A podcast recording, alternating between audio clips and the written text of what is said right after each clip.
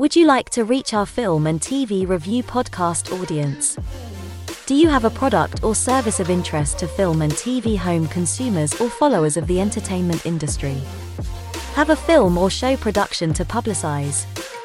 For affordable price plans for all budgets, get in touch and find out about our introductory advertising options. Reach our audience of film and TV viewers and visit our site contact page at filmandtvreview.com, or you can email us at business at filmandtvreview.com. Reach out today.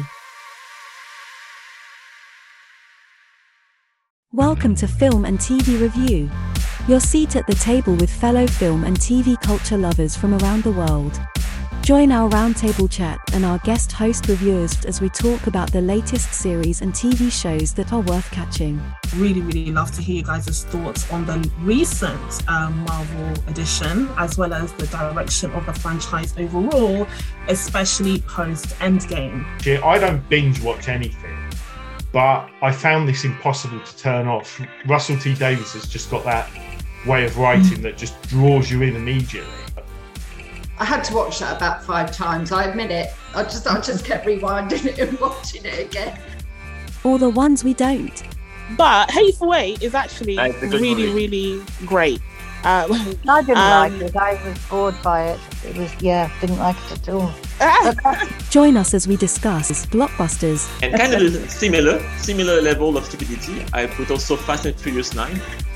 Um, another example of a franchise that uh, has run out of ideas like 10 years ago, uh, and now it's just like I think I think it was CJ back in the day who said actually that it was like a 12 year old who wrote the script the screenplay. I think he's wrong. I think it's a five year old who wrote the screenplay.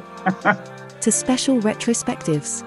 It's quite an odd film in a way, in that because it, it, was probably quite big in the 80s. It's one of those films that was sort of big in the 80s, and then it's kind of no one watches it anymore, really. Listen to our exclusive interviews and candid chats with directors. I, I knew I wanted to be kind of like brutal, of like you know cutting things, and like I said, I didn't I didn't want things to kind of like drone on, tuning tuning the, the, this this this idea, this project to something you know really special by again just being bluntly honest. Actors. I was excited to read it. I was I was I was committed to it before I even read it though because it was Charles. And artists working across the film and TV industry today. I am very grateful that we have the films that we do because we could be living in a world where we don't. Find out why Film and TV Review is now in the top 10 of movie podcasts on the web today. As selected by FeedSpot in their chart selection of top 60 movie podcasts on the web. Your seat at the table with fellow film and TV culture lovers from around the world. Join us today.